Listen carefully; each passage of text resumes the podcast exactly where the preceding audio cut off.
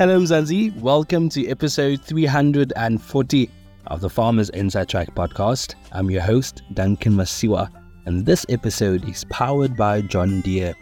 Now, it has been fascinating learning about John Deere's services and products over the past few months, and I hope you've enjoyed it too.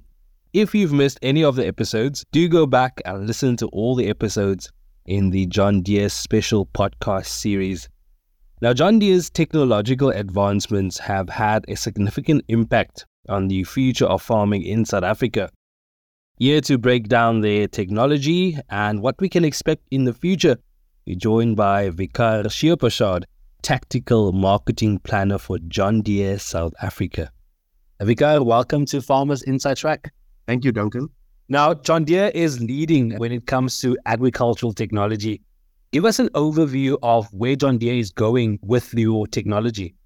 John Deere as a whole company in 2020 made a global shift and realized technology is a key part of where the company needs to head. So we moved from a you know manufacturer to a smart industrial company, so where we focus on technology as well. That happened in 2020. During that journey, we start putting more investment and more research into technology.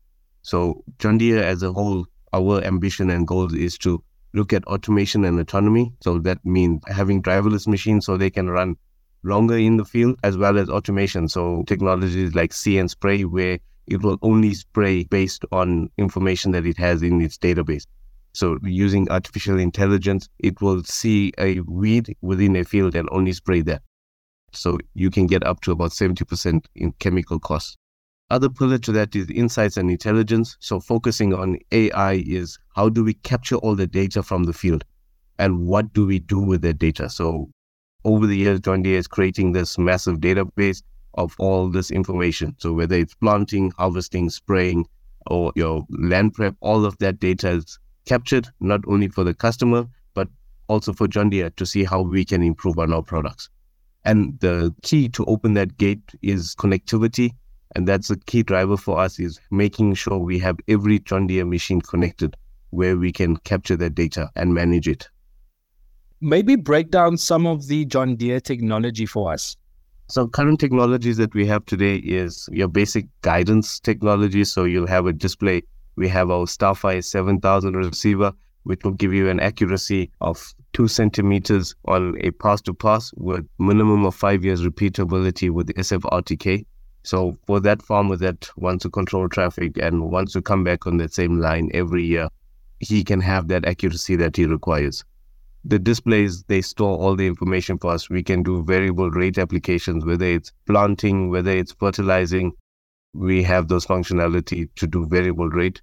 If you think about the future as well, autonomy is a big buzzword around where we're going. But today we still have some of those autonomous features available Obviously, you're not removing the operator from the cab, but within the cab, you still have some of the autonomous features. With using guidance, a tractor can turn at the end of the land for you. You don't need to do anything. You just need to set it up, just sit and monitor your implement. Everything else will be automated and work as it should. Other technology that we have is ExactApply, where we have a pulsating nozzles on your sprayers it gives you about 5% more reduction in your chemical cost because it pulsates and also it's individual nozzle controlled. So it was previously we had to switch off sections. Here we can do nozzles as well as reduce and increase the flow on the go because it has AB nozzle switching. It's definitely impressive. And of course, you know, to be forward thinking in agriculture, it's important to embrace innovation and technology, as you point out. But what does it mean for a new era farmer? For a new era farmer, there's a lot of information that can be managed through the our key platform that we use is called John Deere Operations Center. And with JD Link having connecting your tractors, all the data can be pulled and managed through Operations Center. So data is a key for the next steps and the next solutions. So using Operation Center, you can manage your fleet. You know exactly where your fleet is, how much work they've done, and how much needs to be done. If you think about new era farmers, if they have contracting work as well, they can use that for billing those farmers that they're contracting for. And then you can also manage your own farm. You can set up your field, your boundaries. You can plan what you're going to do next. So, for example, if you know a machine is almost done with the field, he's got like an hour left or 15 minutes left, whatever the case may be, you can then send data to that machine and say, okay, this is the next field. This is what you're going to do on that field for me. So, all that data is managed and sent through Operation Center. You can also capture all the data and it allows you to plan for your next job step or your next season. So you can see your harvest maps in center and see where your bad patches on your field were and then make decisions based on that. Do you need to put more chemical or fertilizer down in that area? Do you need to plant more seed? And then you can manage that accordingly, which will also help you improve your productivity and increase your tonnage of your product. That was, of course, Vikar Sheopershad, tactical marketing planner for John Deere South Africa. That's it, Mzansi. Remember to subscribe to our podcast on your favorite platform so you never miss an episode. From me, Duncan Masiwa, our technical producer, Megan van der Vent, and the rest of Team Food for Mzansi, thanks for listening. Life in South Africa can be a lot. I mean, scroll through Twitter for a minute and tell me I'm wrong. Thank God for South Africans, though, right? We're inspiring, and even on the bad days, we fight back with a smile. That's why I love Food for Mzansi so much.